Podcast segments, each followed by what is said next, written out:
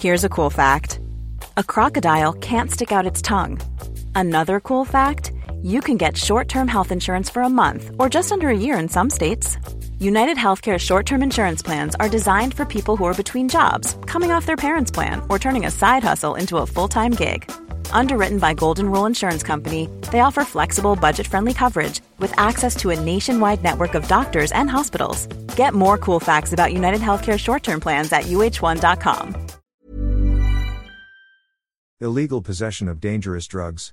Dear PAO, my brother was charged with illegal possession of dangerous drugs. It happened when a search warrant was enforced in his condominium unit. The police found a sachet of shabu on his bed.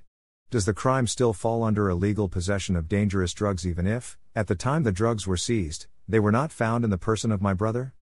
Eric. Dear Eric, please be informed of Section 11 of Republic Act 9165. Comprehensive Dangerous Drugs Act of 2002, which states that, Section 11. Possession of dangerous drugs.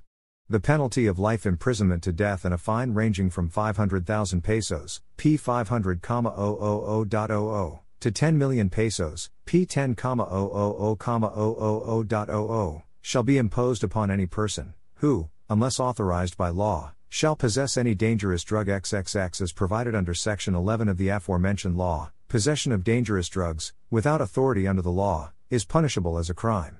In People v.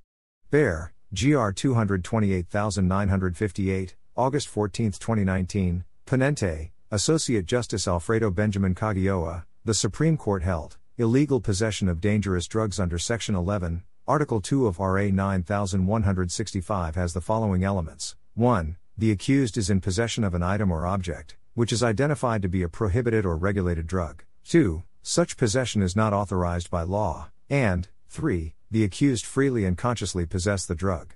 XXX jurisprudence holds that possession, under the law, includes not only actual possession, but also constructive possession. Actual possession exists when the drug is in the immediate physical possession or control of the accused.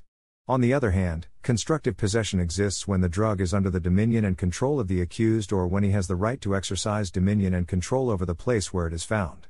Emphasis supplied.